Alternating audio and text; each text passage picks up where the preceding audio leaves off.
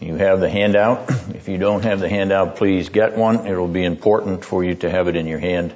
Uh, there are extras there at the back of the room. Shall we begin with prayer? Our Father, we rejoice in your inspired word. We rejoice in your inspired prophetic word.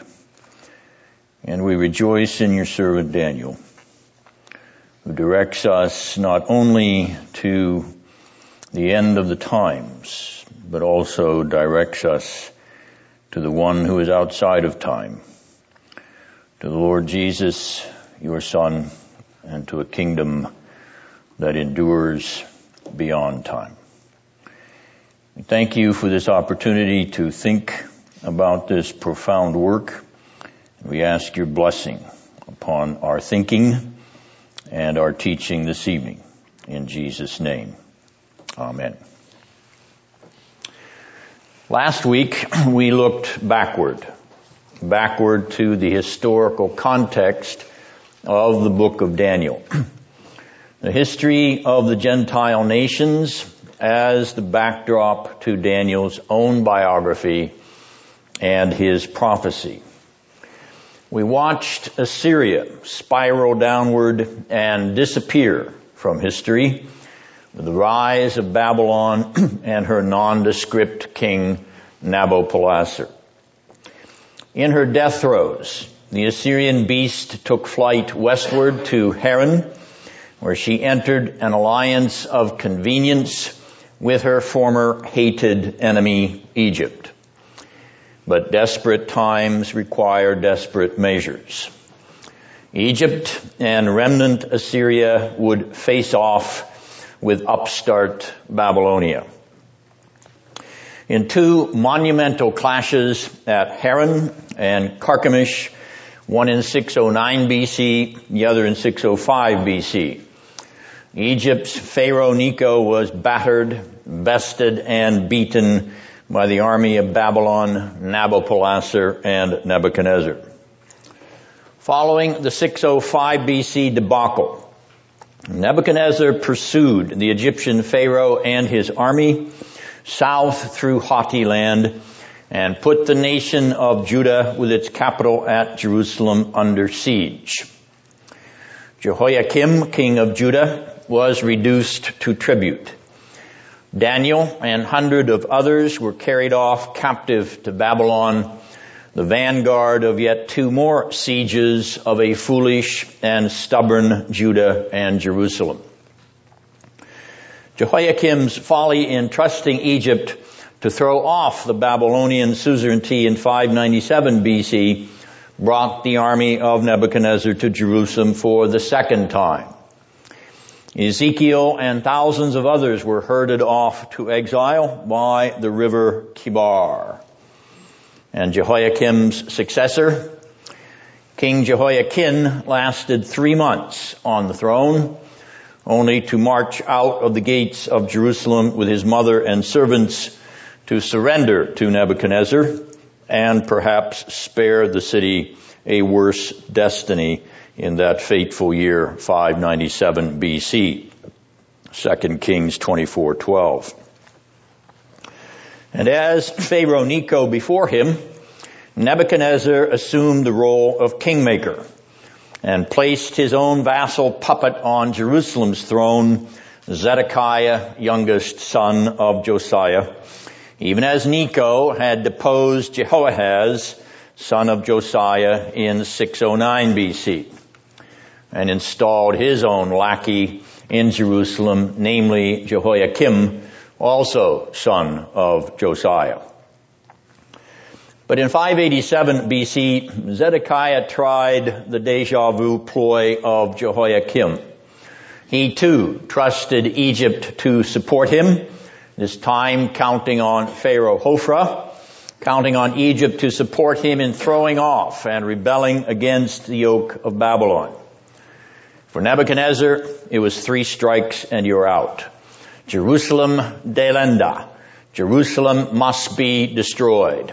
Her temple plundered, her kings and nobles captive, her beauty turned to ashes, fiery black ashes, of a raging inferno, reducing the once glorious city to rubble. How lonely sits the city that was full of people. She has become a widow. She weeps bitterly at night and has no one to comfort her. Judah has gone into exile. She dwells among the nations. Is it nothing to you? Is it nothing to you, all you who pass by? Behold and see if there be any sorrow like unto my sorrow.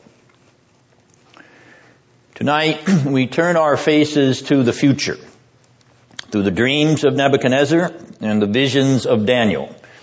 We shall see what God hath wrought to Babylon and her national Gentile successors. And we shall at the same time turn our faces to the fifth monarchy, a supernatural kingdom, and to one like unto the Son of Man, who will rule the elect out of all nations, Jew and Gentile, the Israel of God of the end of the age. The Son of Man, who will rule his elect saints in a kingdom which will never pass away. Daniel chapter 7 is epexegetical of Daniel chapter 2. the word epexegetical means to give a further explanation of. And so we notice the parallels or the symmetry, which is obvious between chapter 2 and chapter 7. And yet we obviously notice some slight differences. Will it be animal or mineral? It will in fact be both mineral and animal. And so, as you notice, the parallels, we've lined them up in uh, parallel columns to compare chapter 2 and chapter 7 as we look at the imagery of Nebuchadnezzar's dream in the second chapter, the imagery of Daniel's vision in the seventh chapter, and notice how in the history of the Christian church there has been a traditional understanding of this imagery, a liberal interpretation of this imagery, the most crucial prophetic interpretation over against a reform view, the dispensational interpretation of this imagery. Keep in mind that as we note the exegetical character of Daniel 7, we are going to note that there will be a recapitulation of Daniel 2 in Daniel 7. But a recapitulation on the basis of, shall we use the analogy of the Hebrew poetic idiom. I have explained this to many of you before, but in Hebrew poetry where you have a bicolon, or that is you have two lines of a poem, uh, particularly in the Psalms or in the Proverbs, you have colon line A and colon line B. The relationship between the two lines is often what is A and in parallel or symmetry and what is more than a B. And the recapitulation of A in B is not merely a duplication. It is an addition. We have the same pattern occurring here in Daniel 2 and Daniel 7. What is A, Daniel 2, and what is more than A, Daniel 7, with expansion, with elaboration, with additions. So we notice the similarity or the symmetry or the parallelism between the two chapters, but we also observe that chapter 7 gives us some additional material that chapter 2 does not provide. Now, as we uh, run our eyes down the columns, uh, we will notice that we have a descending paradigm in both uh, chapter 2 and chapter 7. We start with Nebuchadnezzar's dream of the image of gold, and from gold, which is the most precious of metals, we descend to silver, then to bronze, and to iron, iron mixed with clay. The same is true in chapter 7. We have a descending paradigm from the lion descending to the bear, to the leopard, and to the indescribable beast, the dreadful beast. Both of those paradigms completed by a supernatural appearance, a supernatural kingdom, stone cut out of a mountain without hands, and a supernatural being, a son of man in chapter 7. Now, I have given you an illustration from the early church fathers of the traditional interpretation of Daniel 2 and Daniel 7. You'll notice at the bottom of the first page of your handout a citation from Hippolytus of Rome. This is incidentally the earliest extant Christian commentary on the Bible. It doesn't mean that there weren't others written before this, but they have not survived. We know of no other extant commentary uh, on the Bible or any book of the Bible than this one by Hippolytus who lived in Rome sometime between 170 and 236 AD. And you will notice that this early church father uh, is uh, he's a Christian church father is summarizing the meaning of Daniel 2 and 7 in accordance with the traditional identification that I provided in the column above. you will also notice that that is true of the citation from Jerome. Now, Jerome is one of the most famous of the ancient uh, church fathers. He is the translator of the Bible from Hebrew and Greek into Latin. Uh, that translation is known as the Vulgate because it was made in the vulgar tongue of the uh, Roman people and was therefore uh, capable of being read by anyone who was schooled in Latin.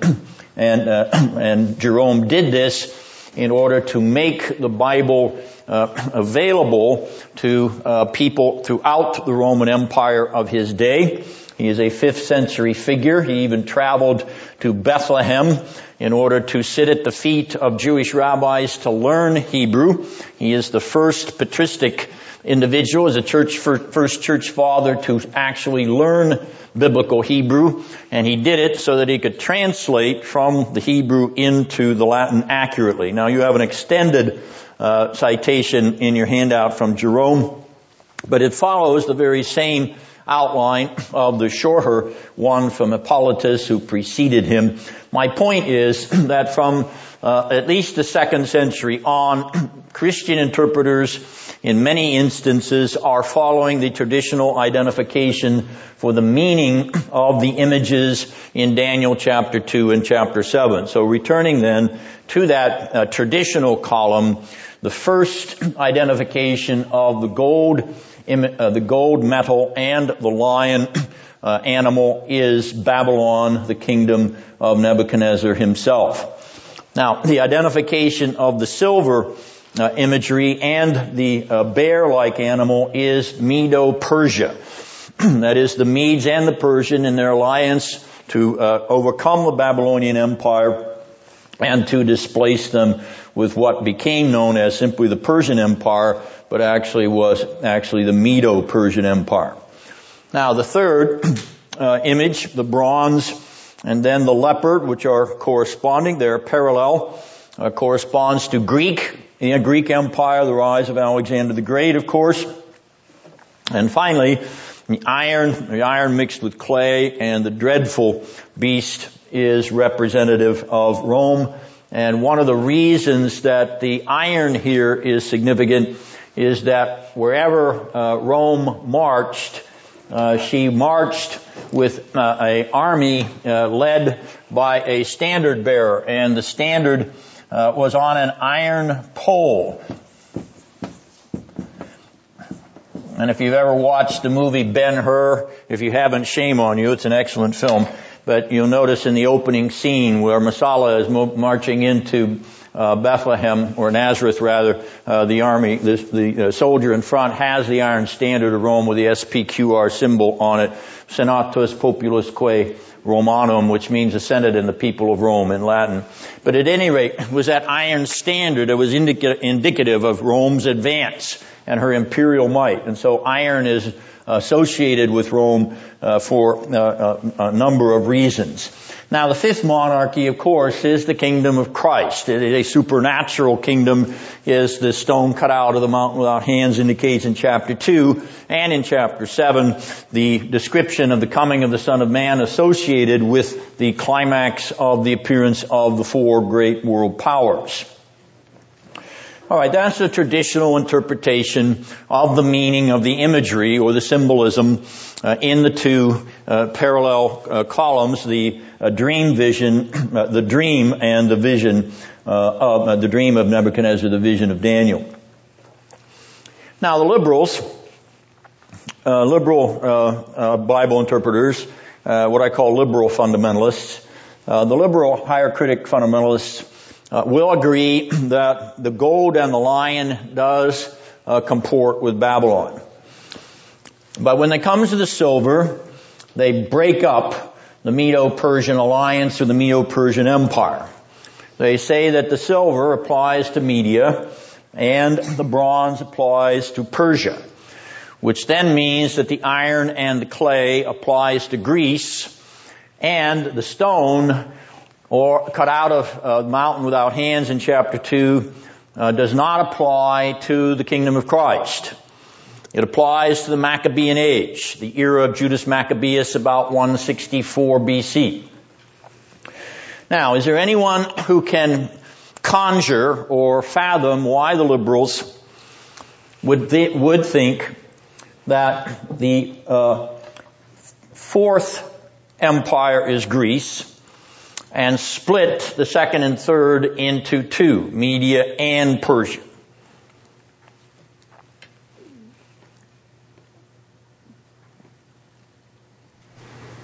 Does the liberal believe that any part of the book of Daniel is prophecy?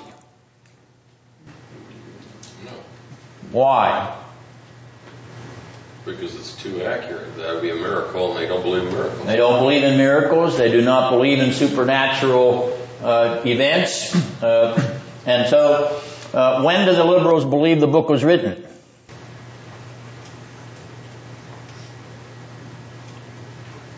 Back to you, Robert. Long after the fact. So when?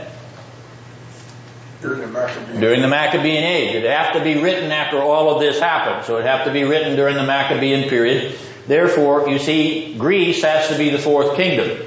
Because the writer doesn't know anything beyond that. He doesn't know anything about the coming of Christ. He doesn't know anything about the fifth monarchy being a supernatural monarchy. Therefore, has to be reduced to uh, a natural explanation of historical events. So the, the person that wrote the book of Daniel is not a 6th century BC figure. He's a 2nd century BC figure. Because of course he didn't know all of this until it had actually happened. Alright, now notice that the uh, fifth uh, monarchy under the liberal view, even if you interpret it as the, as the kingdom which the Son of Man brings, is an earthly kingdom of God. It is a this worldly utopia.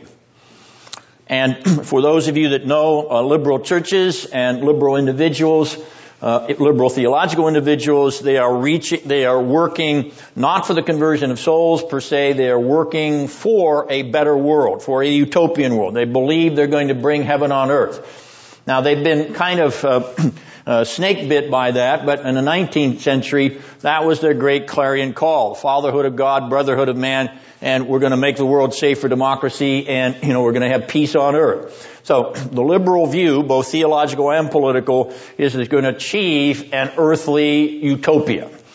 Not an earthly millennium, an earthly utopia. And so consequently this imagery here is about a perfect world. A perfect global village, if you will.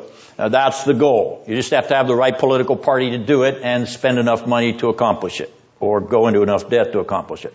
Anyway, any questions about that basic outline until we come to dispensations, Robert? So then for the liberal there, then Daniel is, uh, there's no future kingdom that Daniel is speaking of? No. No.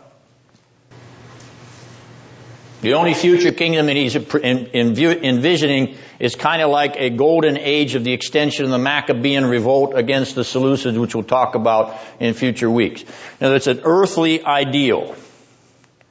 So then, doesn't it just make it a dead book for them? I mean, what would be useful for reading Daniel for them? Oh, to apply it today. Okay, so like there was a kind of golden age in the Maccabeans then, now we have to have a golden age today. So we'll use the book of Daniel in order to promote our own political, socio-economic golden age theory. Apply to Saul Alinsky. Okay, now the dispensational column is a probably the dominant interpretation of the book of Daniel in the evangelical world, worldwide. Not just America, not just J. Vernon McGee on the radio, uh, not just uh, Donald G. Barnhouse, uh, not just your usual uh, uh, prophecies preacher or speaker. Dispensationalism uh, since the 19th century has absolutely overrun Protestant interpretation of prophecy, particularly Book of Daniel. So, the dominant interpretation of the book of Daniel in conservative or Bible believing circles is dispensationalism. Alright, so what does dispensationalism teach about Daniel 2 and Daniel 7? Well, they agree with the traditional view that the gold head and the lion represent Babylon. They also agree that the silver uh, part of the image and the bear represent the Medo-Persian Empire. Third, they agree that the bronze part and the leopard uh, are Alexander the Great's Greek Empire. But now we come to the distinctive aspect of dispensationalism, which is number four. The kingdom of iron, or iron mixed with clay, parallel to the dreadful beast in chapter 7, is the Roman Empire, at least in chapter 2, up to verse 41. But it is also from verse 41 of chapter 2 and all of chapter 7, verse 8 and following, a revived Roman Empire. What do the dispensationalists say? They're saying that the fourth monarchy is going to appear in two phases. Phase one is the historic Roman Empire that ended in 476 AD. But there's going to become in the future a revived Roman Empire. We can say Roman Empire phase two. And that revived phase two Roman Empire is going to appear as the staging ground for the millennium, for the thousand year reign of Christ on the earth for the dispensationalist believes that there is going to be a literal 1,000 year reign of Jesus in Jerusalem uh, with uh, a rebuilt millennial temple uh, with extending his iron scepter uh, over the nations and a period of earthly universal peace. now you will notice that there is a similarity between the liberal view of a future perfect world, a perfect utopian society, and the dispensational millenarian kingdom. There are two kinds of millenarianism. that is, uh, two kinds of views that see a future millennium for Jesus in Jerusalem. There is dispensational premillennialism, which is pre-tribulation premillennialism, and there is historic premillennialism or post-tribulation premillennialism both of them believe in a literal thousand year reign of Christ. The difference between pre-trib and post-trib is that the church will be raptured out of the world in the any moment rapture in the pre-tribulation or dispensational view, whereas in the post-tribulational view, the church goes through the tribulation before the millennium is staged. Now, in both cases, whether it's pre-trib pre-mill or post-trib pre-mill, it's pre-mill. Jesus is going to live on the earth for a thousand years. He's going to rule the world as a political king for a thousand years. And you will notice that this view is very similar to the liberal view of a kind of future earthly utopia. Many premillennialists will say the world has to get it right. Jesus is going to come back and show the world how to get it right. So he's actually going to be a ruler, a governor, a king on the earth in order to show us how to get our political ducks in a row. But that is a this worldly, a this worldly millennium, is a this worldly kingdom, and it is not eternal. It is not an eternal kingdom. It is only a thousand years long. A thousand years is an eternity. Eternity has no time. So the millennium is not eternity. In other words, the millennium is short of heaven. The millennium is short of heaven. In other words, what the dispensationalists and premillennialists are doing is they're interjecting between now and the future of eternal kingdom of heaven and earthly utopia, an earthly perfect world with Jesus sitting in it, not at the right hand of glory on high. Now keep that in mind as you think about what dispensationalism and premillennialism are doing with biblical prophecy. We'll say a couple more things uh, later on. But understand they are going to fit a gap between the end of the Roman Empire in 476 AD and the future appearance of a revived Roman Empire. They're going to stick a gap in between that period from 476 to 2011 and on beyond to whenever this revived Roman Empire appears. They're going to stick a hiatus in there in the book of Daniel between verses 41 and 42 of chapter 2, and they're going to look at Daniel 7, 8 and following as referring to this future revived Roman Empire. In other words, they're going to make that fit their millennial paradigm. Alright, now, the succession of the world empires is given there on your first sheet, and you have maps which uh, show the extent of the Babylonian Empire. you will notice that it consists of the Mesopotamian uh, crescent, that is the Fertile Crescent from the Persian Gulf to the Mediterranean Sea through the Tigris Euphrates Valley. That was the extent of the Babylonian Empire with uh, some slight qualification. Your second map is the map of the Persian Empire. And there you will notice that the extent is far greater. It extends into Asia Minor, or the kingdom of Lydia and Cilicia. It also has a large section of Egypt and Parthia all the way to India on the east. Your third map is a map of the conquest of Alexander the Great. One of the most remarkable military campaigns in history. He crossed over on the upper left-hand side of your map from Macedonia. He crossed over the Hellespont in 323, 333, and made his way through Asia Minor, down the coast of Palestine, to Egypt where he established the famous city of Alexandria, naming it for himself. He didn't have any ego, did he?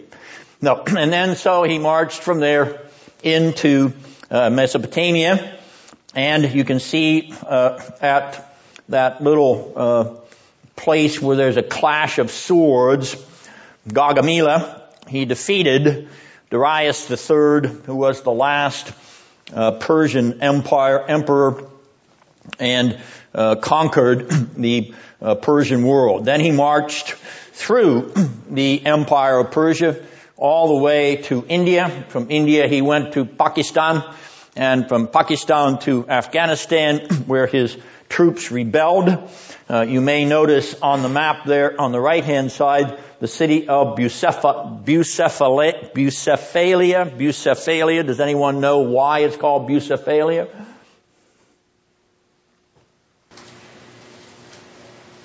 Kristen? Isn't it after his horse? Yes. What's his horse's name? Bucephalus. All you fans of the Black Stallion? Why does the little boy get the little horse Bucephalus from his father? Swinging and pouring up the ground. Oh, you don't know that movie either? Too bad. See, you learn, a little bit of ancient history. Okay. Bucephalus, Alexander's horse that he rode all the way on his conquest to India. Bucephalus was killed at that battle. Actually died as a result of uh, wounds he received at that battle and Alexander buried him there and named the city for him. And the fourth map you have is the map of the Roman Empire, the extent of Rome, as you can see, includes something none of the three previous kingdoms had ever conquered, namely Europe and uh, Britannia, as well as all of North Africa. All right, uh, there is a uh, rough uh, outline of uh, the geography of these empires. Uh, you'll notice that I stopped the, on page one of your handout, I stopped, stopped the uh, kingdom of Greece and its derivatives with 146 BC. And you may wonder, since last week I went to 63 BC for Pompey's conquest of Palestine for the coming of the Roman Empire, why do I have 146 BC there? because of Scipio Aemilianus Africanus and the end of the Third Punic War.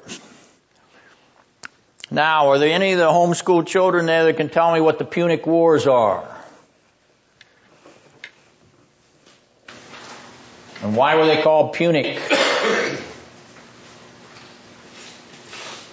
and who is Scipio Africanus? All right. Can anybody tell me what the Punic Wars were? And what does the word Punic mean?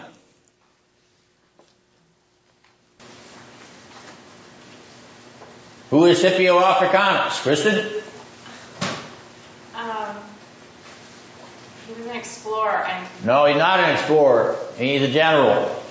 The Punic Wars are the wars fought between Rome and Carthage. Carthage across from Italy on the coast of North Africa. And Carthage was the home of the Punes, or in Latin, the Phoenicians. And so the uh, Romans called them Punics. There are three Punic Wars. The most famous is the second. Why? Because Hannibal crossed the Alps with his elephants. That's why. He came down over the top of the northern Italian Alps into the central valley of Italy and nearly destroyed the Roman Empire from within. If he hadn't been virtually starved to death, he would have succeeded. Alright, so, when Scipio Africanus, actually Scipio Aemilianus Africanus, not to be confused with Scipio Africanus Major, who did defeat Hannibal in the Second Punic War, but this Scipio Africanus, who uh, finally uh, conquers Carthage once and for all in 146, does so at the encouragement of the great Roman orator Cato, who said, Carthago est delenda. Carthage must be destroyed. And when Scipio took Carthage, he destroyed it, burned it, leveled it, took every person alive left in the city, sold them into slavery, and then having turned the city into ash and rubble, what did he do? He sowed the city site with salt so that nothing would ever grow there again. Well, something did grow there again. Actually, Carthage was rebuilt, and Augustine in the uh, fourth century uh, was actually a teacher in Carthage for a while. but that's the reason that uh, we say 146 for the end of the Greek dominance because from 146 BC on, Rome is controlling the maneuvers in the Mediterranean world. Now she's not directly intervening, but nonetheless, she is starting to show her muscle and eventually she will conquer Palestine in 63 BC. She will conquer Egypt in 31 BC with the death of Antony and Cleopatra. She will continue to move until 476 AD. Well, 410 AD 410 to the first sack of Rome by Alaric, and then 455, the sack of Rome by the Vandals, and then 476 AD is the final end of the Roman Empire because that's the time when the last Roman Empire, Roman emperor rather, was deposed from the throne and, and the Visigoths took over. All right, now the fifth uh, kingdom, the fifth monarchy is, of course, the kingdom of Christ and the kingdom of heaven. All right, any questions about uh, the geography, the history, the imagery, the hermeneutics? We will say a little more about the hermeneutics as we look at the details of chapter 7. Yes, David. I mentioned this last time. I'm amazed that Alexander was able to wage uh, such a uh, geographically immense campaign, any army has to worry about outrunning its supply lines. And I, I he must have had to not only requisition uh, from the areas he conquered, but also must have had to requisition people to join the army to make up for those who were casualties. Yes, uh, uh, Alexander was trained by whom? Who was his teacher? Anyone? Aristotle. Aristotle, correct. So he was no dummy. And not only was he a great military strategist, the Macedonian phalanx was what decimated every army in front of him. But he was smart enough to know that if he's going to take his army thousands of miles, hundreds of miles, away from uh, their home base in Macedonia and Greece, he needed a supply line. So he did not perform a scorched earth policy when he went to, this is not Sherman marching through Georgia. You know, he's going to make sure there's enough material and food behind him in order to supply this bevy of soldiers and to keep them happy until 10 years later they finally did rebel against him in India and said, we're going home whether you're going with us or not. Any other questions? Yes. Neil, right? That's right. Yes. How, how big was uh, uh, that army?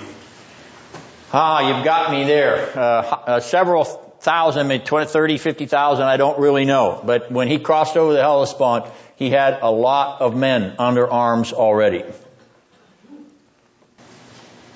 Because when we, when we read the Old Testament about some of those wars, they, they seem to, you know, just such an abundance of uh, soldiers that that number even sounds small to me. Yes. That would be in the hundreds of thousands. Yes, it's, it's, it's, well, I don't know that it's in the hundreds of thousands, but uh, when, when you look at ancient military warfare, what do men do in the ancient world? They go to war. That's basically what uh, a man is raised to do or to defend his country. And so consequently, you have thousands of people in your society that are trained and armed and ready to go to war as soon as, as the king says we're going to war. All right, now, turning to chapter 7 and looking at some of the detail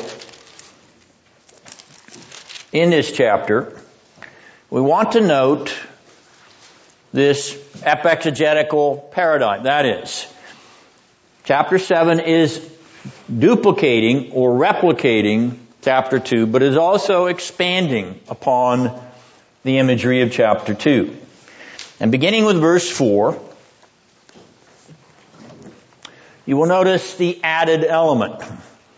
The lion as an animal corresponds to the gold as the head of the image in Nebuchadnezzar's dream. But in addition to this lion, we notice that this lion has the wings of an eagle. Now why the additional embellishment here? The lion is the blank of beasts? King of beasts. The eagle is the king of the air, the king of the birds. Virtually every culture which has an eagle, whether it's the African eagle, whether it's the Asian eagle, whether it's the American eagle, that's the king of the birds of the air. So notice the embellishment here is to reinforce the primacy of the Babylonian Empire. Now, this lion has the heart or a human mind or a human heart as the margin of the New American Standard reads. Why this additional image of a lion with a man's heart or a man's mind? Keep in mind that this is epexegetical of Nebuchadnezzar in chapter 2 because he and Babylon are represented by the gold head. What happens to Nebuchadnezzar in Daniel chapter 4?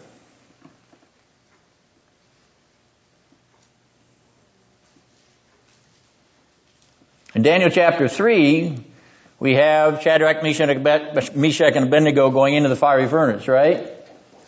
In Daniel chapter 5, we have Belshazzar's feast. Daniel chapter 6, we have Daniel in the lion's den. Daniel 7, 8, 9, 10, 11, 12 is all prophecy. Chapter 1 was Daniel getting captured. Daniel 2 is Nebuchadnezzar's dream. What's in Daniel 4?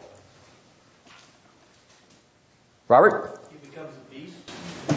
Nebuchadnezzar, a man, is turned into a beast. Or he's reduced to the uh, groveling of a beast. All right, now the point then of this image here, this lion is given the heart of a man, is to mirror what happened to Nebuchadnezzar. A man given the heart of a beast, or giving the demeanor of a beast.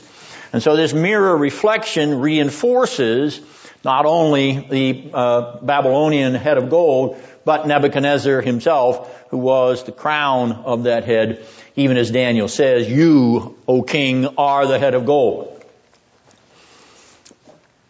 All right, now, the second beast in verse 5, which is a bear, the second beast is raised up on one side. Now, of course, bears have two sides. If a bear is laying on the ground and it's raised up on one side, then the other side of the bear is kind of up off the ground. If you've ever seen a big grizzly, as I've seen, raised up on one side, then you, you can see the image itself. Laying right out alongside of a, highway in, uh, in the uh, Banff National Park in Canada years ago. But at any rate, why is this additional detail here in chapter 7, which we don't have in chapter 2, why is this additional detail found here? You catch the image. You see the picture? You've got a big bear laying on one side and then raising up the other side of his body. You like, like you would be, you know, doing your leg lift exercises or something. Why? Well, because this beast is a composite being. It's a composite animal. It has two sides. what are they?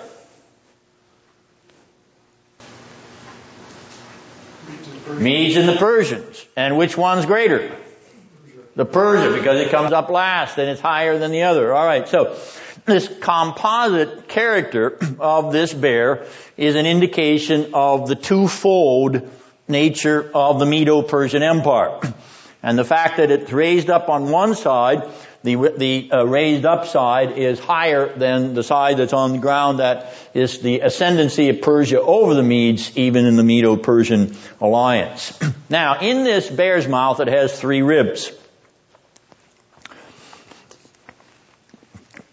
Okay, it had spare ribs for dinner. Now, these three ribs obviously represent three kingdoms that have been devoured by the Medo-Persian Empire. Well, what's one of them? That should be easy. Babylon. Babylon. What year?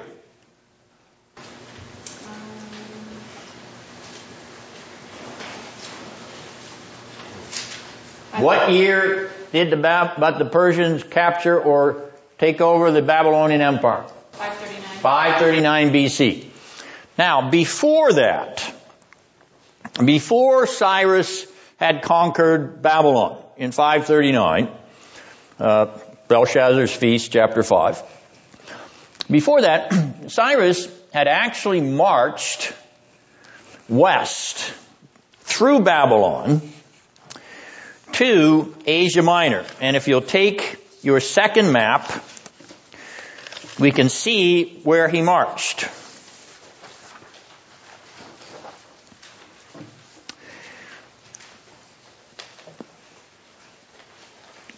All right, now he's marching from Ecbatana or further east, and he's going to cross over the Tigris-Euphrates Valley, uh, perhaps somewhere around Gaugamela, and then go west. He's going to go all the way to Lydia, and to the capital of Lydia, which is Sardis. Where have you heard about Sardis? Book of Revelation. Why? It's one of the cities. One of the how many? Seven. One of the seven cities of the churches of Asia Minor, Revelation 2 and 3. In fact, it is in Revelation 3, 1 to 6. Now, in that Revelation 3 passage, Jesus warns the city of Sardis that he will come like a thief. Why does he say that?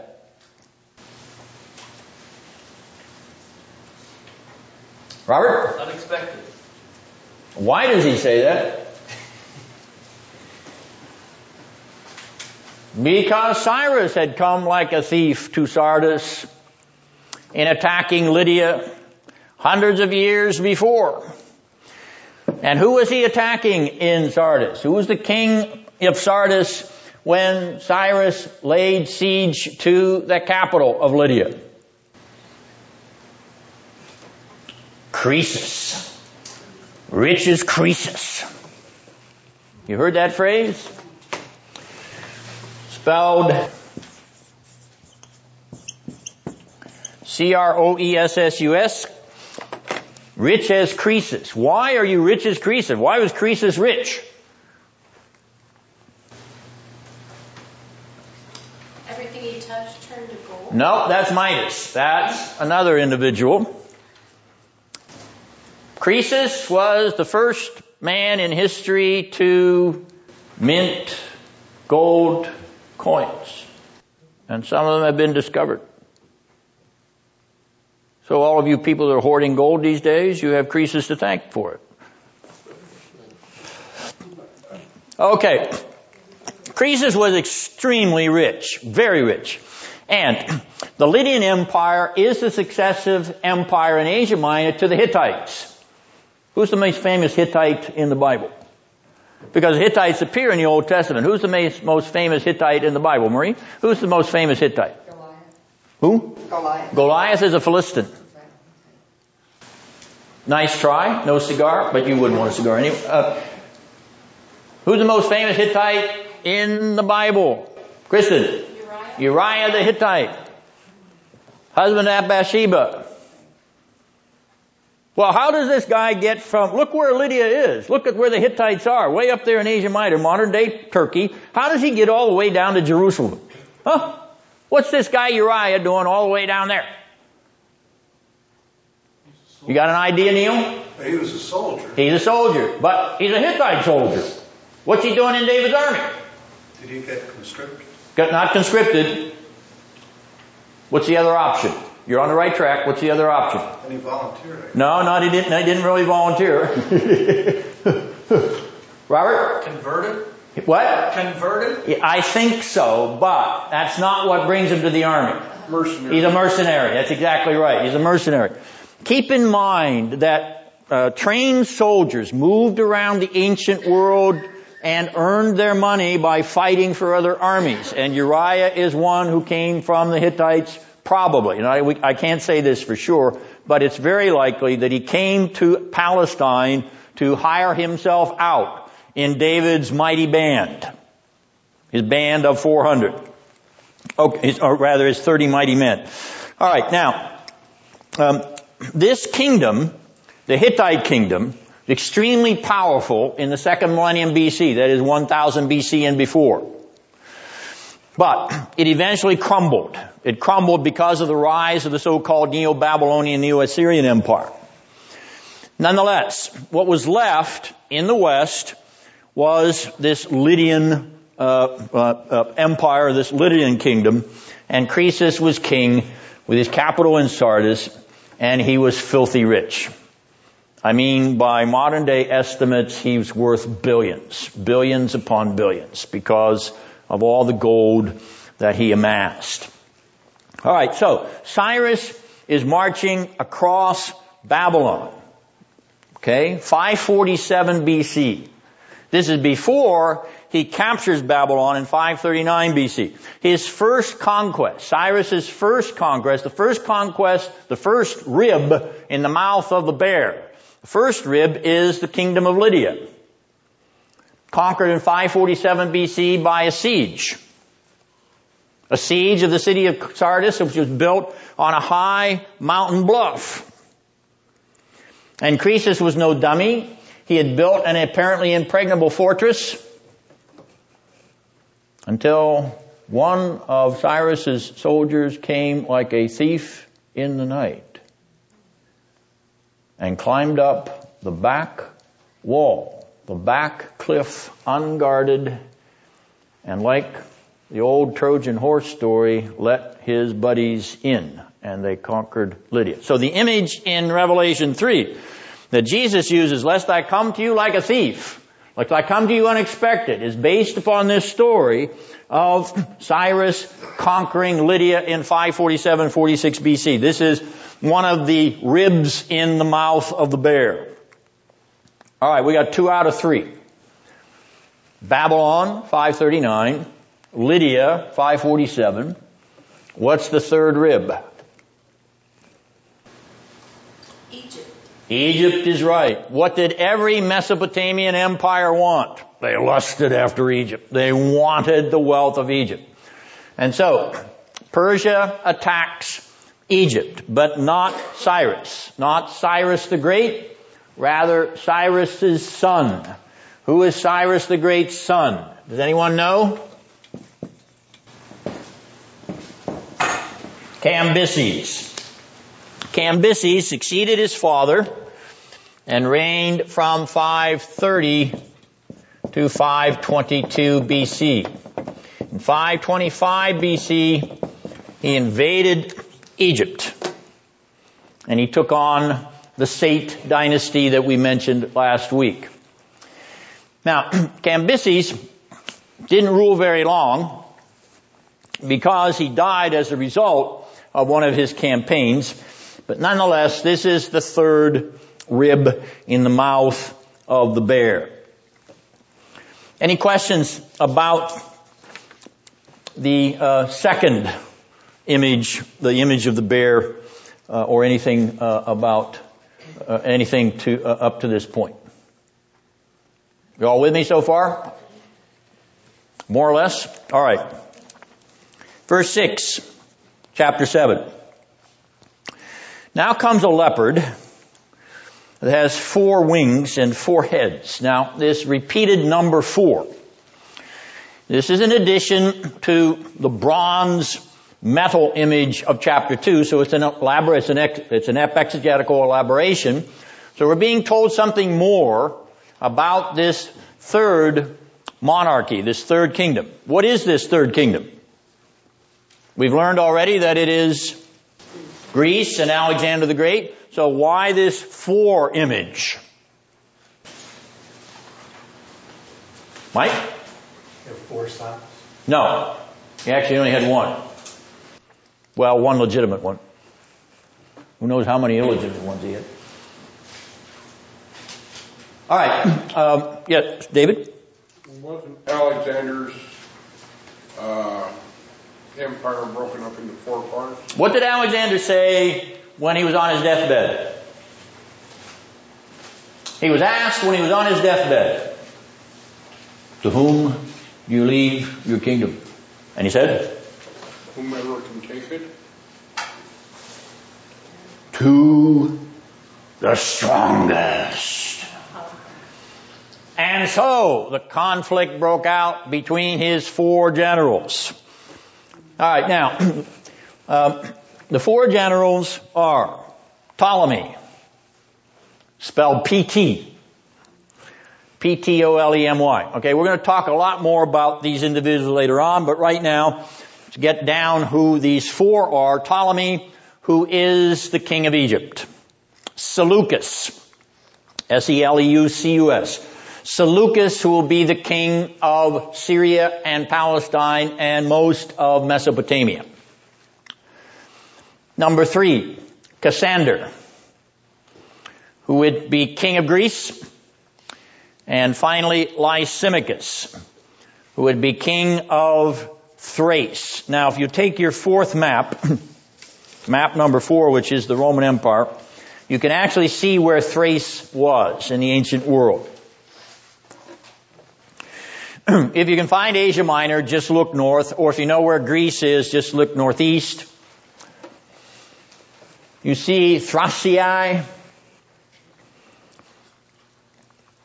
That's Thrace, that's ancient Thrace, modern day Bulgaria. So, when Alexander died in 323 BC, his kingdom was divided up amongst four of his generals. Those generals entered into a furious series of wars to see who would actually be the king of the hill. Uh, we are going to dig into that when we look at chapter 8 and following. But nonetheless, for our purposes tonight, we just get the idea that out of this leopard is going to come four successive kingdoms. And that brings us to verse 7. Wait a second, are the four wings and the four heads the same? They're synonymous. It's, it's the image of the fourfold division of his, of his empire. That brings us to verse 7 and the iron image, particularly the iron teeth in this dreadful beast, which takes us back to the iron imagery in chapter 2. You notice the word strong in verse 7, which is also the very same Hebrew word as the word strong associated with this fourth monarchy in chapter 2, verse 40 and 42. And you'll notice the word crush here in verse 7. And that word crush also appears in chapter 2 verse 40. So we are talking about the very same image of empire here in uh, verse 7 of chapter 7. So we're talking about the Roman Empire in Daniel 7 verse 7. Now we'll take our break and we'll come back and we'll start to dig in a little bit to uh, the ten horns in this image and the little horn of verse 8 in chapter 7. Any questions before we uh, take our break? All right. Enjoy stretching your legs. Again, I remind you we will not meet next week. There is another uh, special event scheduled for this building uh, next uh, Thursday, Friday, and Saturday. So we will not be meeting, and uh, we will resume with Daniel chapter 8 the week following. I think the date is May 5th. So keep in mind you get next week off. It's like your spring break. So are we go, Or my spring break. Yes, Cheryl? are we gonna go to Florida? Are we going to go to Florida? Are you buying? All right, turning now back to chapter 7, verse 7, and the image of the ten horns on this uh, terrible or indescribable beast. We note that a beast with ten horns is unusual because usually a beast has two horns. Consequently, the number 10 here is indicative of a surpassing power or strength in this beast. It does not necessarily refer to 10 specific kingdoms or kings. It is indicative of the great power of this indescribable fourth kingdom. Now, horn in scripture does mean strength or power. The easiest way for you to see that uh, in your English Bible is to look up 1 Samuel 2 verse 10. I don't want you to do it now, just make a note of it. And in the prayer of Hannah, you remember Hannah, uh, who was the mother of Samuel, in that prayer in the first 10 verses of 1 Samuel 2, she's asking God to give her, having asked God to give her a child, she's rejoicing in the fact that she's been blessed uh, with a son. And in the 10th verse, she uses in this A-B parallel the word horn and strength. And so you can see that they are epexegetical. That is, they are parallel to one another. It's the easiest verse where you can see how that strange word horn, he lifts up his horn. You know, how does a guy lift up his horn? It's, it's the idea of his strength and power. And that's what's behind this image here. Now, uh, the liberals interpret this verse uh, not to refer to the Roman Empire. As you notice, back on your first uh, page of your handout tonight, the liberal interpretation is that this uh, fourth beast is Greece. So the ten horns are the derivative kingdoms of Greece, not only the four generals that we talked about, but also other successive uh, kings, particularly the kings of the Ptolemaic Empire, the Ptolemaic Egyptian Empire, and the Seleucid or the Syrian Mesopotamian Empire. Now that's predicated on the fact that, of course, uh, the Bible is that this the chapter is written uh, in the Maccabean period. So I'm dismissing that. I don't agree with it. I want you to understand how they interpret these uh, ten horns. Now that brings us to the dispensational view of these ten horns. And uh, as I've already indicated, uh, dispensationalism looks at chapter 2, beginning at verse 41, and chapter 7, here at verse 7, slightly differently. So this is a place where we actually need to look at the text. So let's go back to chapter 2 for a moment. And we're looking at the description of the uh, uh, iron fourth kingdom. And in verse 41 of Daniel 2, we read that the feet and toes, partly of potter's clay and part, partly of iron, will be a divided kingdom. Now it is this verse that the dispensationalists take very literally and say that this is a divided kingdom in two phases, namely the Roman Empire number one, that is the Roman Empire that is already behind us in history, came to an end in 476 AD, and the future Roman Empire, which is described in verses 42 through 44 in Daniel 2. Alright, so I want you to understand what the dispensationalist interpretation does. It agrees that the fourth monarchy in Daniel 2 is the Roman Empire. However, it's only the Roman Empire that we know up to verse 41. In verse 42, 43, and 44, the dispensationalist says this is the future revived Roman Empire. It is the appearance of the future empire of Rome in its renewed form that will signal the coming of the millennium of Christ. In other words, this revived Roman Empire must appear on the stage of human history before the millennium can occur. And this is one text, one proof text for the dispensational interpretation of that point of view. Now, if we turn over to chapter 7, keeping in mind that we've split the uh, Roman Empire into two phases. Phase one, history of the Roman Empire past. Phase two, history of the Roman Empire future that is yet to come.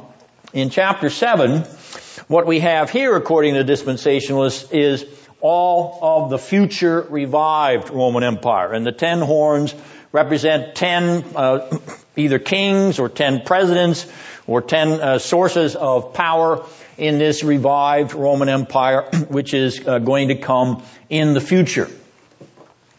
All right, between uh, uh, Roman Empire 1, phase 1, and Roman Empire phase 2 is a gap. It is the gap in the prophetic time clock. In other words, all prophecy stopped with the end of Roman Empire 1. And we are in a period in which no Old Testament prophecy uh, describes. Okay? Which means that for the dispensationalist, if we argue that we're in the church age, according to dispensationalist hermeneutic, the church is never prophesied in the Old Testament. Now that may take you by surprise, but nonetheless, that's what dispensationalism says. The church age is a filling up of the gap between the Old Testament prophecy for what's going to happen to the Jews under the Roman Empire 1 and what's going to happen to the Jews under the revived Roman Empire too, when the Jews will once again get a chance to accept the gospel of the literal earthly kingdom of Jesus at his, uh, near his return.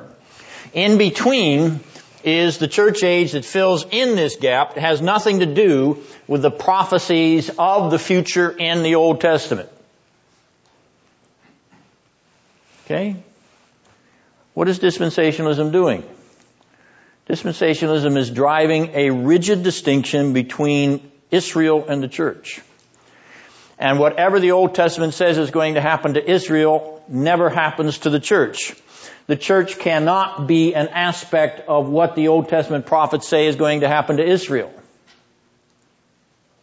What happens to Israel according to prophecy must happen to Israel in history. If it doesn't happen to Israel in history, then we put a gap in its place until it can occur, and it will occur in the future.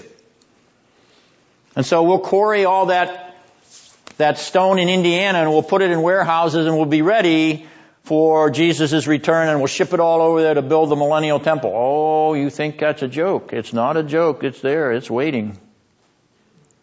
You can get on the radio and listen to preachers tell you to send in your money so that you can actually have your name inscribed in one of the bricks.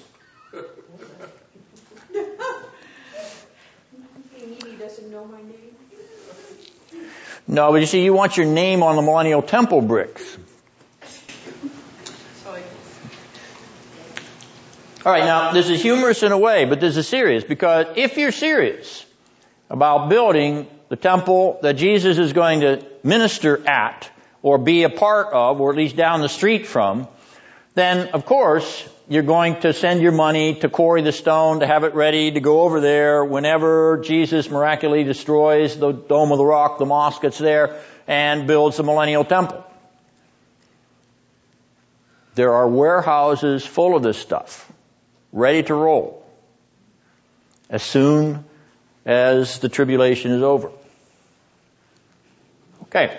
Now, the point here is that the dispensational interpretation uh, hermeneutic will not allow anything that has to do with the Israel of the Old Testament to mean the fulfillment of the Israel of God of the New Testament as the apostle Paul says in Galatians 6:16. Paul uses a phrase in Galatians 6:16, namely the phrase Israel of God, and he does not mean Jews. He does not mean Israel according to the flesh. In the epistle to the Galatians, he's making a point about not meaning Jews according to the flesh. So that when he uses that phrase at the end of his letter in Galatians 6:16, when he's been talking about the relationship between Jews and Gentiles, there's neither Jew nor Greek, there's neither Jew nor Gentile and he uses that phrase Israel of God, who's he talking about? He's talking about the spiritual Israel. He's talking about the descendants of Abraham by faith. He's talking about those who are sons of God, sons and daughters of God through justifying faith in Jesus Christ. You are the Israel of God. Paul is using an Old Testament term to refer to a New Testament reality. And that's only one place where the New Testament does it. When Jesus says in his first sermon, behold, the kingdom of heaven is at hand, he's talking about the kingdoms the Old Testament prophets predicted. He's not talking about some future millennial kingdom which applies only to the Jews. And because the Jews rejected him when they crucified him on Good Friday, therefore he stopped the prophetic clock. And he'll give them a second chance. He'll start the prophetic clock starting again when the revived Roman Empire is crushed at the Battle of Armageddon. With all due respect, this is nonsense. This is literalistic rubbish. This is not interpreting scripture by scripture. This is not allowing the New Testament writers to use Old Testament prophetic texts and tell you this is that. This Old Testament prophetic text, which I'm using in the New Testament, the Israel of God, Galatians 16, is talking about that Old Testament future prophecy. In other words, if you want to understand how to interpret prophecy, read the New Testament writer's explanation of prophetic texts. And to a man, they apply those texts to Christ and to the church of Christ and to the Israel of God of the end of the age. That's what the New Testament writers are doing with those Old Testament texts. Well, not so for dispensationalism, which finds this ten horn future revived Roman Empire as a precursor to the millennium. Which brings us to verse 8. And the little horn, which comes up out of this fourth monarchy. Now, this little horn is interpreted in verse 20, 21, and 22 of chapter 7. All right, the little horn in verse 20, we read, This horn came up before which three of them fell, three of the previous ten fell, namely that horn which had eyes and a mouth uttering great boasts, which was larger in appearance than its associates. I kept looking and that horn was waging war with the saints and overpowering them until the Ancient of Days came and judgment was passed in favor of the saints of the highest one. And the time arrived when the saints took possession of the kingdom. All right, now notice what's happened here. Verse 8 is interpreted by verses 20 to 22 in this very same chapter. The sequence of verses 20 to 22 is as follows. The little horn oppresses the saints of God, verse 21. The Ancient of Days comes, verse 22. Judgment is set, verse 22. The saints possess the kingdom, verse 22. Now, since verses 20 to 22 are an expansion upon verse 8, notice what we have. Verse 21, in which we're told that the little horn oppresses the saints of God, goes back to verse 8. That's what the little horn is doing when its mouth is uttering great boasts. The Ancient of Days comes. Notice verse 9. I looked until thrones were set up and the Ancient of Days took his seat. Judgment is set, verse 22. Notice verses 9 and 10. The thrones are set up and the books are opened, and standing before him are myriads upon myriads. So that verse 22 is actually explaining to us what is going on. Verses 21 and 22 are explaining to us what is going on in verses 8, 9, and 10. Finally, the saints possess the kingdom in verse 22. Notice verse 14. And a dominion was given to these people, an everlasting dominion, a kingdom which cannot be destroyed. The saints possess a kingdom which cannot be destroyed. Verse 22 is expanding upon verse 14. The only thing that is missing from verses 20 to 22 is the appearance of the Son of Man, verse 13. But the sequence is coordinated enough that the Son of Man could be, could, can be understood to be implied in the paradigm. Notice what we have.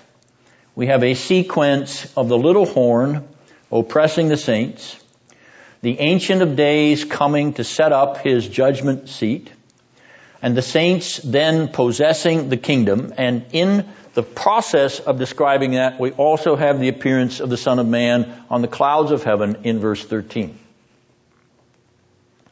Who's the little horn? On the basis of that sequence, who's the little horn? The little horn is the Antichrist of the end of the age. What we have here then is a described or detailed exegetical discussion of what is going to happen when the Son of Man returns, verse 13. And consistent or coterminous or coordinate with the return of the Son of Man is the oppression of the saints of God by this little horn, who is the man of sin, the man of lawlessness in 2 Thessalonians 2 3. He is the one who is going to oppress the church. And the Ancient of Days will set his judgment throne. In other words, the Ancient of Days will bring the rage of the Antichrist to an end by bringing judgment upon the whole cosmos. And his judgment seat will be unfolded and the books will be opened. And the Son of Man will appear with the clouds of glory and the saints who will stand before that judgment seat will possess the kingdom forever and ever and ever. The little horn in the context then of the replication or recapitulation of the fourth empire, the fourth monarchy, is a telescoping of that principle, that principle of enmity in that empire. Enmity against Christ. Initially, in his incarnation and crucifixion enmity against Christ before his second coming for judgment. Son of Man appearing in the clouds of glory. That same principle, which has already occurred in the history of redemption in the crucifixion of Jesus in 33 AD plus or minus, is also going to be reprised. It's going to be recapitulated prior to the second coming of Christ at the end of the age. This little horn then is a projection of the definitive man of lawlessness, man of sin, or Antichrist. Now the liberals, once again, do not believe that this little horn is the Antichrist. Since this book was written during the Maccabean era, who do liberals think the little horn is? What's his name? Antiochus or something? trying to, yeah, think of it. you, you got it. Say it again, Robert. Antiochus. Antiochus. It's pronounced, Antiochus is alright, but Antiochus, pronounced Antiochus. It's Antiochus the fourth Epiphanes, who is the king of Syria, the king of the Seleucids, who, uh, who uh, desecrates the temple in 167 BC. Alright, we're going to get into that in detail later on. But the liberals see this as a uh, reflection, that is, looking back to the desecration that Antiochus IV brought to the temple in Jerusalem in 167. Right, any questions about that? Verse, yes, Robert? A little horn uh, makes it sound like it's going to be uh, less of a force than the bigger horns already mentioned. Uh, what about that? We're going to see this little horn reprise itself in chapter 8. So your, your question is going to be answered in terms of an exegetical elaboration upon the power of this little horn as we move on in, uh, in the unfolding of the drama. Verse 9. The thrones. Chapter 7 verse 9. These thrones, according to the dispensational interpretation, are the judgment of the great white throne, the post-tribulation judgment that sets the stage for the millennium. The millennium is described in verses 13 and 14. Jesus comes as the Son of Man to establish an earthly thousand year reign. Alright, now, verse 14. To him, to the Son of Man, was given dominion, glory, and a kingdom, that all the peoples, nations, and men of every language might serve him. His dominion is an everlasting dominion which will not pass away, and his kingdom is one which will not be destroyed. The word for everlasting here in the Aramaic text, and this is chapter 7, is the end of the Aramaic portion of Daniel, which goes from chapter 2 to chapter 7. The rest of the book is in Hebrew. But the Aramaic word here is alam. Alam. It is equal to the Hebrew word olam. Now, uh, in your English Bible, this word, particularly in the Psalms, is translated forever. That's obviously a synonym of everlasting, which is the translation that we have here. Can anyone give me another synonym for everlasting? Eternal. Eternal. All right. That's what the text says. The text uses the Aramaic or equivalent to the Hebrew word for eternal, everlasting, forever. Is a millennium eternal?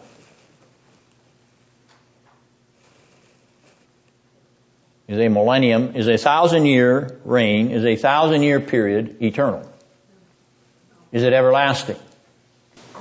Is it forever? No. It is not. So, we come back to something Geerhardus Vos pointed out almost a hundred years ago. When we look at Old Testament prophecy, we must come to grips with what he called the eternity feature.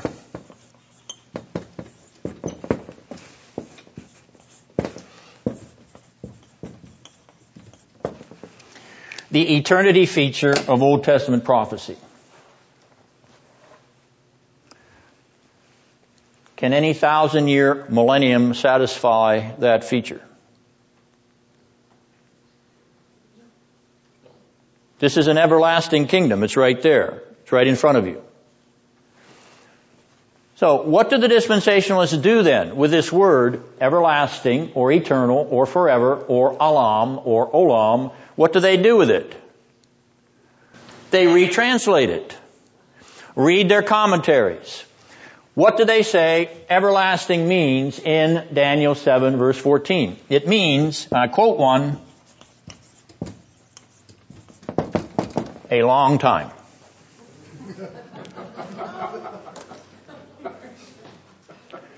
Well, a thousand years is a long time. That is true.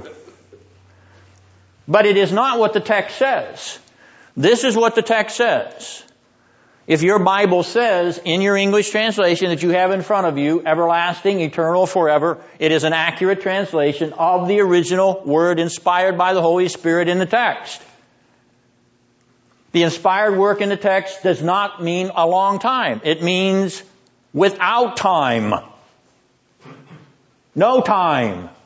Eternal. These saints are going into a kingdom which has no end, no time. It is a timeless kingdom. It is not a long time kingdom. It is an everlasting kingdom.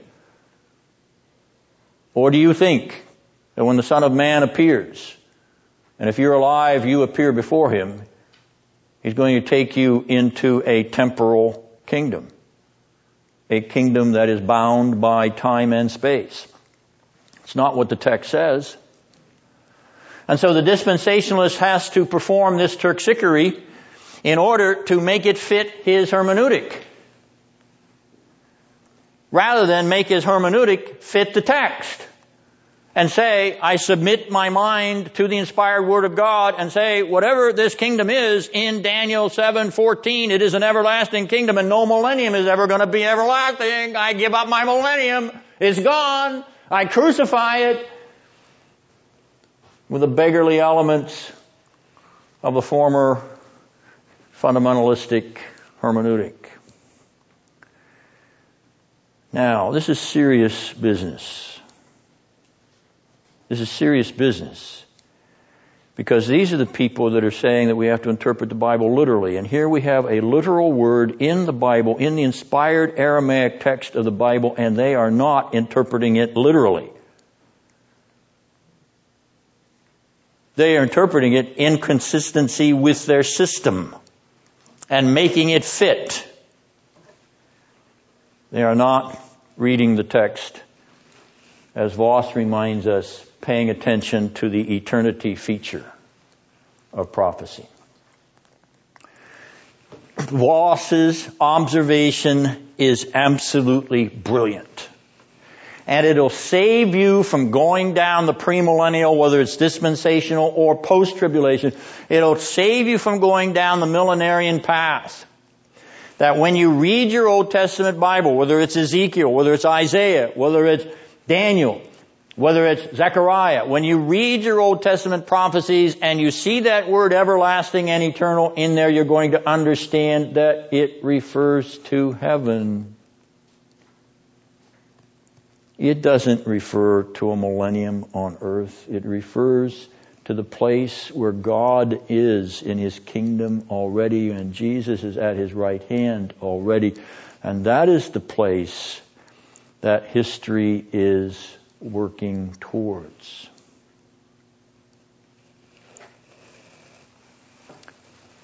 I'm not going to take any questions. I'm sorry because I need to move on quickly.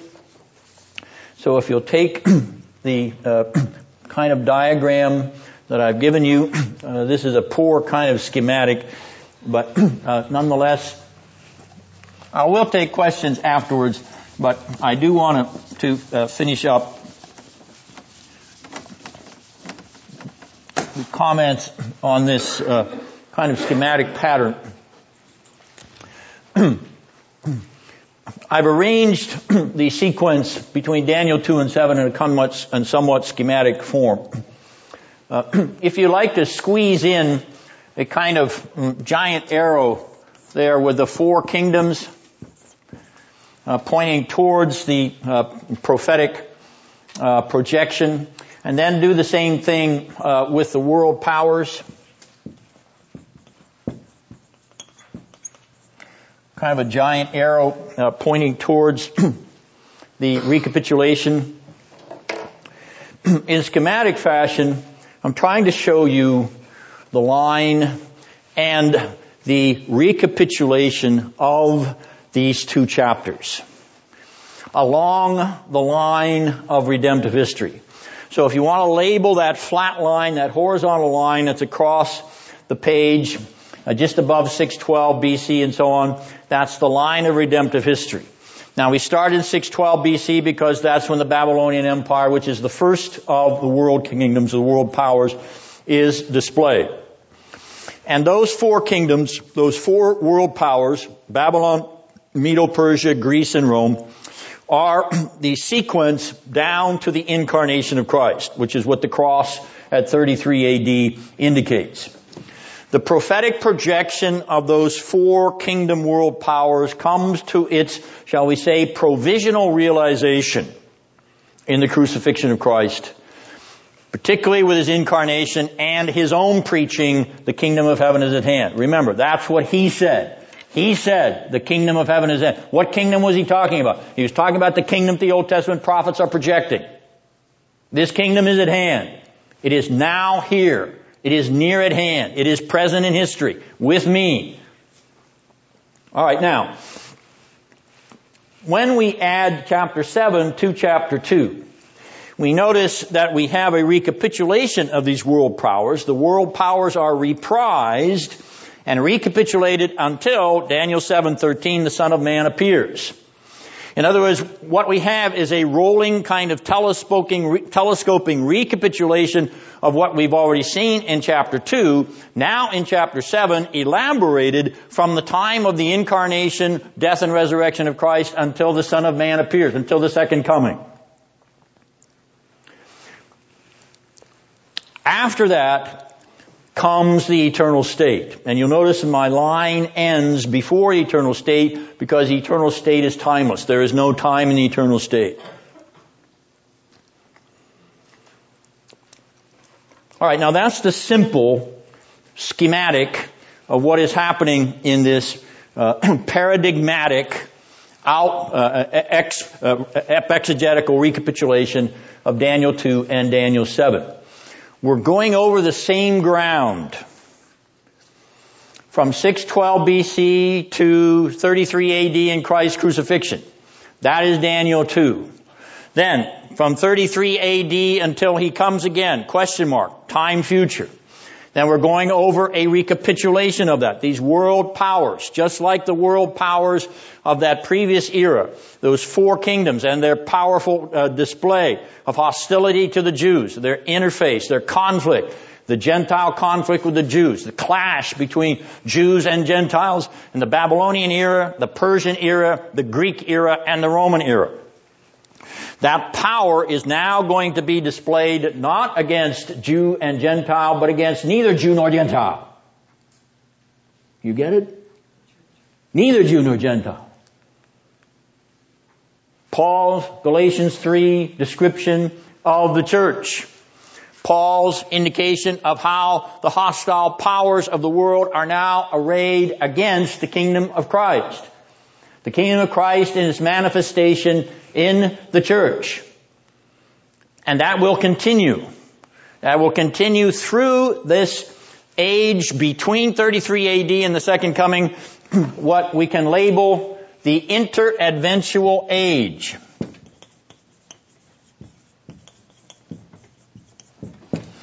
What does that mean? Interadventual. Between the advents. The first advent, Jesus born in Bethlehem, Jesus dies on the cross. That's the first advent.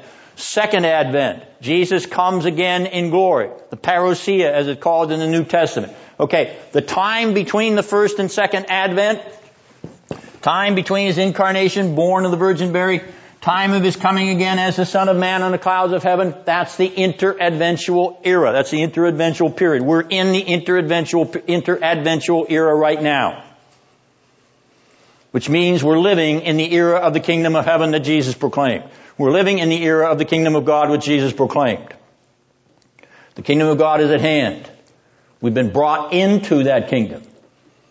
By grace, through faith, even now. Well then what's going to happen at the end of the interadventual period when the Son of Man comes in glory. The curtain will be rung down on history consummately, finally, perfectly, completely. The full end of the world and time and space history. And the eternal state will appear. The, eternal state will dawn. It's actually already there, but everyone in the cosmos is going to be caught up into it, whether for good or for ill, whether heaven or hell. Alright, now, that's a simple outline. I haven't focused too much in this schematic because I couldn't put all of this on the graph or on the, uh, on the page, but I haven't focused too much on this Jew-Gentile interface. In that Old Testament phase, under the prophetic projection, we have a conflict between Israel and the Gentiles. The former people of God, or the protological Israel, the first Israel, the protological or original Israel, are in conflict with the Gentile powers. That's the feature of Daniel's prophecies before the incarnation, chapter 2. After the incarnation, chapter 7, this feature is elaborated and expanded upon the conflict between the neither Jew nor Gentile people of God and the pagan or unbelieving world. The conflict with the church. That is the semi-eschatological Israel. The protological Israel, Daniel 2. The semi-eschatological Israel, Daniel 7. And the consummate or perfectly eschatological Israel in the eternal state. How does Jesus fit into this?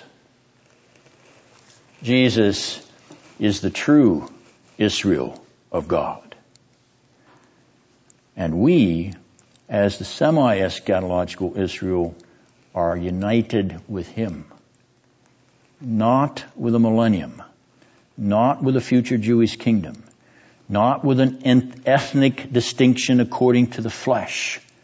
But we are heirs and joint heirs even now with Christ the Son of God who is the definitive Israel. After Jesus Israel, there is no more Israel according to the flesh. That's what Paul is talking about in Galatians. When he calls you who believe the Israel of God. How can he call you an Israel of God if you're not Jewish by genes? Because it's been surpassed. It's been displaced. It's passed away. Jesus came. He is the last Jew according to the flesh. And God does not deal with Jewish according to the flesh anymore after his son. He ratified that by destroying the temple in 70 AD. He put his staccato exclamation point on no more Israel according to the flesh. Your temple's gone. Your city's destroyed. It's burned in fire. It's all over. Look unto me, all ye ends of the earth.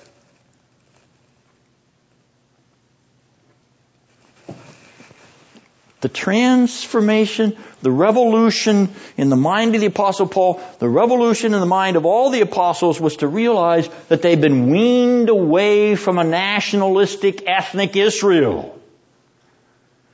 It caused sparks to fly in that early church, and you see some of it in Acts and you see some of it in Galatians. But they got over it, and they got over it because they realized Jesus was not coming to save Jews only. He was coming to save men and women and children from every nation, tribe, and tongue under heaven. And we're moving on to the glory of that arena where there is a multitude of elect from every nation, tribe, and tongue sitting before that throne of glory and singing the song of the Lamb.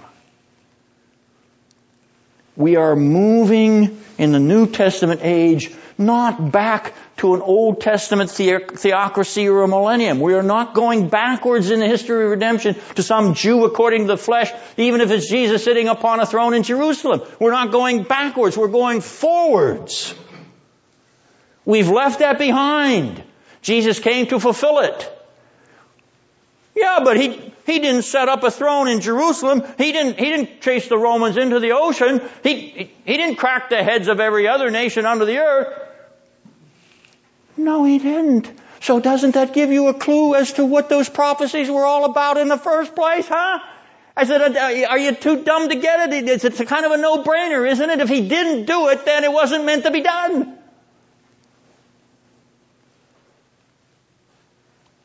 You want to hold on to this world? You want to hold on to a millennium? You want to hold on to a Jewish kind of future? There are elect Jews who will come. But it is not going to be a Jewish kingdom.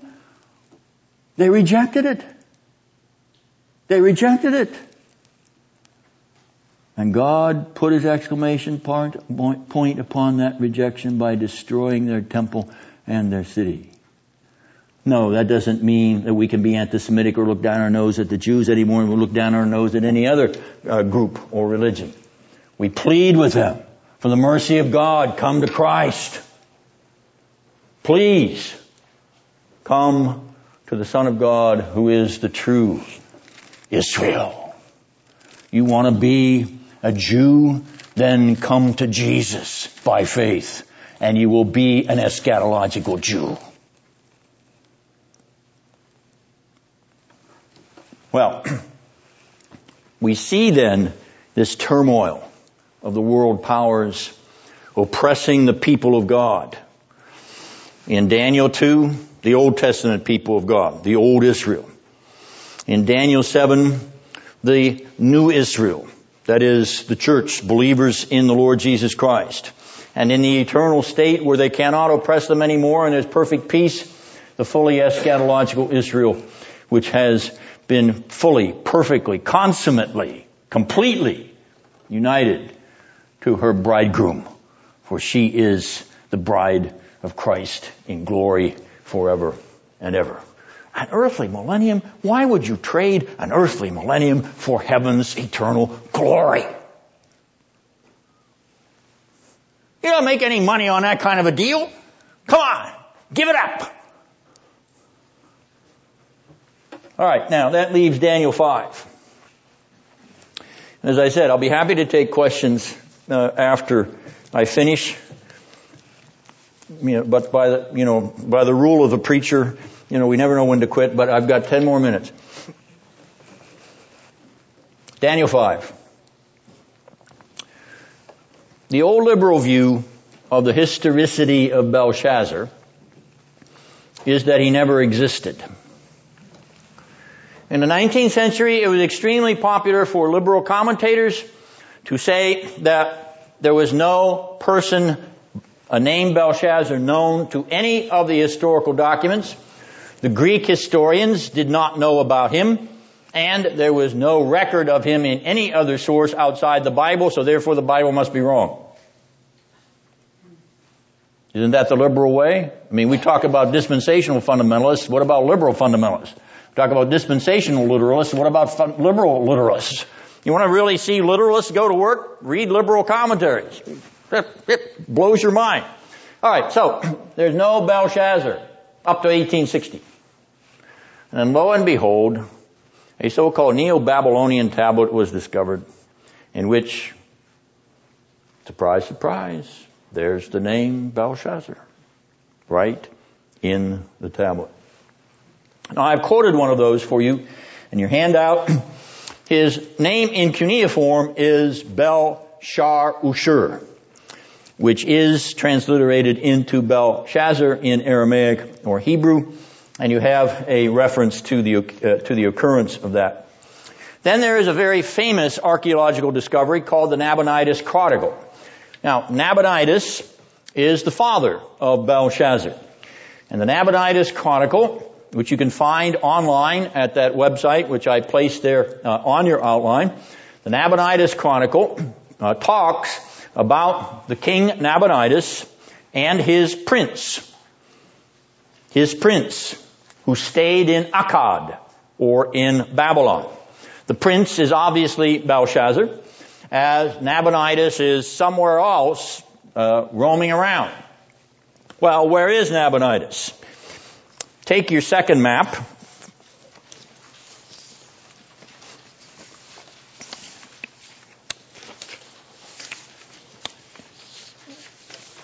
Actually, I'm sorry, not your second map, your first map. Take your first map and look at the little inset in the center of the map where you see Baghdad, Medina, and Tama. It's pronounced Tama, T-E-I-M-A, in the Arabian desert. Nabopolassar went to Tama for 10 years. We, I'm sorry, not Nabopolassar, that should be Nabonidus. Um, I, I, apologize, as a misprint. I just caught it myself. How many times I proofread this thing. That should be Nabonidus, not Nabopolassar on your outline, so please uh, correct that. And I better make a note to myself before this goes up on the internet.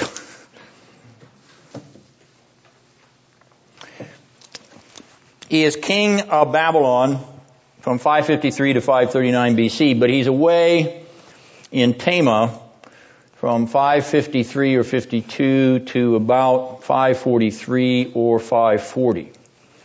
Alright, he's in Tama. Who's in Babylon?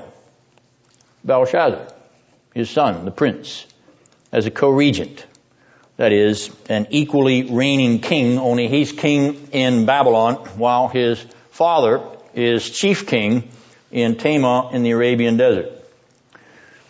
That then explains the language in Daniel 5, 7, 16, and 29, where Belshazzar offers to make Daniel the third ruler of the kingdom if he can read the writing on the wall. Bible turns out to be right after all. Because Nabonidus is king number one, Belshazzar is king number two, and Daniel would be king number three if he can read the handwriting on the wall. Now, in 1994, on a plateau in Edom, 200 feet above the ground, there is a carved figure that archaeologists have identified as King Nabonidus. It is there, dated to about 552 BC, when Nabonidus conducted a campaign against the Edomites. Now, on that map number one, Edom would be just to the left of the J in Transjordan. So, Nabonidus had embarked upon a campaign marching from Babylon to Tama and from Tama to the border of Edom. And he had conquered the Edomites. We know that actually from the Babylonian Chronicle. Conquered the Edomites and there is a statue or a figure carved into the side of a mountain which is identified as King Nabonidus. Then in 1992, 1999, two inscriptions were found in North Arabia. Now, North Arabia would be that little dotted stuff that's just above the inset of Baghdad. That would be the North Arabian desert. And two of those inscriptions read Nabonidus, king of Babylon. So, the name has been verified in the region in which he dwelt. Then, two years ago, 2009, a cuneiform fragment was found in the excavations of Tema in which the name Nabonidus is written. Is there any doubt about the fact that Nabonidus was in Tema? There is not. Nobody is arguing it anymore. The liberals have been embarrassed by this. And embarrassed by it because the Bible turns out to be true after all. Praise God. Question. Why is Nabonidus king of Babylon in Tema in the Arabian desert? Why has he left the queen city of the Mesopotamian crescent? the beautiful city of Babylon with its hanging gardens and its, and its wonderful running river for this oasis in the middle of the Arabian desert. Why? Nobody really knows. But here are three suggestions. Number one. Tema is on the crossroads of the most lucrative caravan routes in the ancient world. That is, the caravan routes bringing trade and spices from South Arabia to Damascus. Is this economic imperialism? In other words, is Nabonidus at Tama because he wants to control the loot that he's skimming off the top of the caravan? Quite possibly. I like that suggestion because it comports with what we know about bureaucrats in general. Alright, the second. You know a bureaucrat that won't skim something off if he can get away with it? Huh? Oh well. Alright, now the second suggestion is that this is a military move. That is, Nabonidus is in Tema because he wants to solidify his military hold on the Edomites, whom he has just conquered, and also on the North Arabian desert tribes, which are troublesome. So, he's there with his army and his entourage to, so to speak, keep them under his thumb. The third suggestion is religious. Nabonidus was a devotee of a god named Sin. Yes, spelled just like S-I-N. Okay, this god was the moon god of the Babylonian pantheon, and he was highly regarded in Haran. And you see Haran up there in your map uh, above uh, Syria, Haran, where uh, the Assyrian Empire in exile had retreated. Haran, to which Abraham had journeyed 2,000 years before Christ. And Abraham had come from Ur the Chaldees. You see Ur there just south of Babylonia or the sea lands on your map, uh, northwest of the Persian Gulf. Uh, Abraham had walked all the way from Ur up to Haran and then from Haran down to Palestine. Uh, Abraham was known to have worshipped other gods beyond the river, that is beyond the Tigris and Euphrates. What other gods does he worship? Did he worship the moon god Sin? Because the moon god Sin in Babylonian culture goes all the way back to the third millennium BC.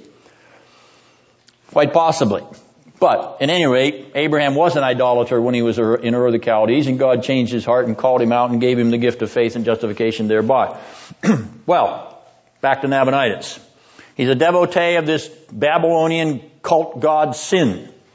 But the chief god of Babylon isn't Sin. The chief god of Babylon is Marduk. And so he goes to the desert in order to worship his own God and leaves Babylon under the authority of his son to let Babylon worship their gods. So this is a religious move to the desert, possibly. Well then, why did he return to Babylon? Some scholars think he came back in 543. Some scholars think he came back in 540. Regardless of where you put the date, he came back to Babylon from Tema,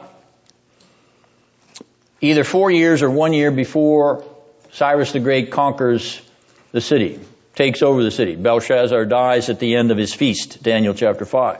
Why did he come back? I think the most reasonable suggestion is that he was nervous about Cyrus's rattling his sword. Remember, we mentioned that Cyrus had marched across Babylonia in 547-46 to conquer Lydia and to capture Croesus, the king of Sardis. He had walked right across Nabonidus' territory, right across Belshazzar's territory. He had marched his army right across, and now, with uh, Cyrus back in Persia, and the Medes and the Persians making up this alliance, uh, 540, 539 BC, is Nabonidus coming back to Babylon in order to attempt to shore up the defenses and protect his empire. Quite possibly. It doesn't work, and Belshazzar's feast ends in the death of Belshazzar, the collapse of the Babylonian Empire, and the ascendancy of Cyrus the Great and the Medo-Persian Empire in a succession. Now, I've placed some uh, structural suggestions about the uh, arrangement of chapters uh, two, uh, chapters three, four, five, and six in relationship to chapters two and seven. Those are there uh, just as uh, as my suggestions as to what kind of paradigms we have in terms of narrative structure here in chapters three to six, and so they're there for for your consideration. Uh, now, I did uh, uh, uh, uh overlook questions that you may have had earlier, and it is past our time. So, if any of you need to go, you're certainly excused, and you're free to go. blessings on you. I have. A, I hope you have a blessed Easter holiday and celebration, and remember the risen Lord Jesus on Sunday.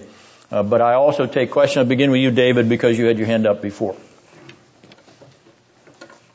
There's conflation in prophecy obviously Christ's first and second advents were conflated in the Old Testament. My question is, how do you discern um, when there is conflation and it's not otherwise obvious? Uh, did uh, the uh, Jewish scholars prior to the first advent, did they ever discern that prophetic passages were conflated? Very good question, David. Uh, as you know, Vos addresses himself to that question because you've read enough of uh, Vos's inaugural address and others uh, over the course of your years of sitting in here. Uh, the key to conflation is the text itself. Uh, it is true that the Jewish rabbis and the um, second century BC, uh, even the Qumran discussions do not see, shall we say, a, a double advent of the Messiah. They see one single uh, uh consummate uh, advent of the Messiah with the triumph of ethnic Jewish Israel in the offing. But the sequence here in Daniel 7, I think, indicates a very clear progression between the second chapter and the, shall we say, cataclysmic, or shall I say, more culminating, critical uh, materials of the appearance of the Son of Man. It's this key of the Son of Man in verse 13 appearing in the clouds of glory that uh, makes makes you realize that when Jesus takes that uh, that name or that phrase upon his lips and describes himself as the Son of Man and talks about the future coming of the Son of Man, that what he is doing is saying this Son of Man that I'm talking about in the future is that Son of Man prophecy in Daniel 7:14, 7:13 and 14. So I think that the text explains itself or scripture interprets itself. So I'm going to go answer the question of conflation on the basis of what the texts are doing. Question, another question? Um, you said Nabonidus probably came back. Their, their suggestion in uh, 542 or 540. Why did he, did he leave again? Uh. No, no. He survived the conquest of Babylon under Cyrus and was driven into exile east of Babylon into a place called Carmania. But Belshazzar died, and as the text uh, of Scripture indicates, even the uh, Persian chronicles indicate that, per, that uh, Belshazzar died. Uh, if Belshazzar was his son, why why wasn't Nabonidus considered kind of more the regent in the in the biblical text as opposed to Nabonidus? Yeah, it's because he seizes the kingdom from the last uh, successor of Nebuchadnezzar, namely Labashi Marduk. If you look at your handout for last week, uh, he is the king before Nabonidus uh, and Nabonidus probably assassinated him. so he's the king on the hill, and then he's preserving the succession in his own son, his own crown prince son, uh, Belshazzar. Uh, and he kind of gives him the plum in some ways, namely he gives him Babylon because he wants the plum in his estimation. Tama is a plum for him. He really liked the place. You know, maybe he maybe he was a, a snowbird. You know, he went to he went to Arizona in the winter because he liked that dry heat. it's good for my bones every once in a while too. But uh, nonetheless, uh, it wasn't as if he wasn't happy where he went and he didn't like being there. He stayed there for ten years and and well, there's some argument about whether he came back for the New Year's festival or not. I'll leave that one aside. But um, nonetheless, he stayed there for, for 10 years before he re-entered the city uh, and, and then was conquered and uh, driven into exile. Anybody else before I give David uh, chance number two? David? Uh, the handwriting on the wall, as I remember, it was mene, mene tekel upharsin. Uh, was that what was written, or was it something else? I mean, why why did Belshazzar not have a clue as to what it meant? It's in Aramaic, number one. He didn't read Aramaic. Uh, number two, nobody knows what it means. So the interpretation is the interpretation that Daniel gives. Um, it's it, it doesn't make sense in Aramaic. It doesn't make sense in Hebrew. It doesn't make sense in any Northwest Semitic language that we know, at least anything we know to date. Uh, so, is it an, an angelic tongue? Uh, no, I don't think so. But Daniel uh, is called to read it, and he reads it, translates it, and tells him what it means, and that's what it means. You have been weighed in the balances and found wanting. Your kingdom is going to be divided and given to the Medes and the Persians. But it, but it, there is no there's no semantic precedent for it. For it. The, the words are in the. I just looked at it uh, today before uh, b- before I came tonight. I wanted to look at it in the Aramaic, and it's it's there in the Aramaic just as is in mene mene tekel upharsin.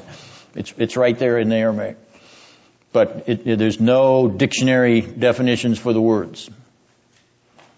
All kinds of guesses, but nobody nobody knows. Daniel did. God did. Happy Easter. See you in two weeks. Remember, two weeks.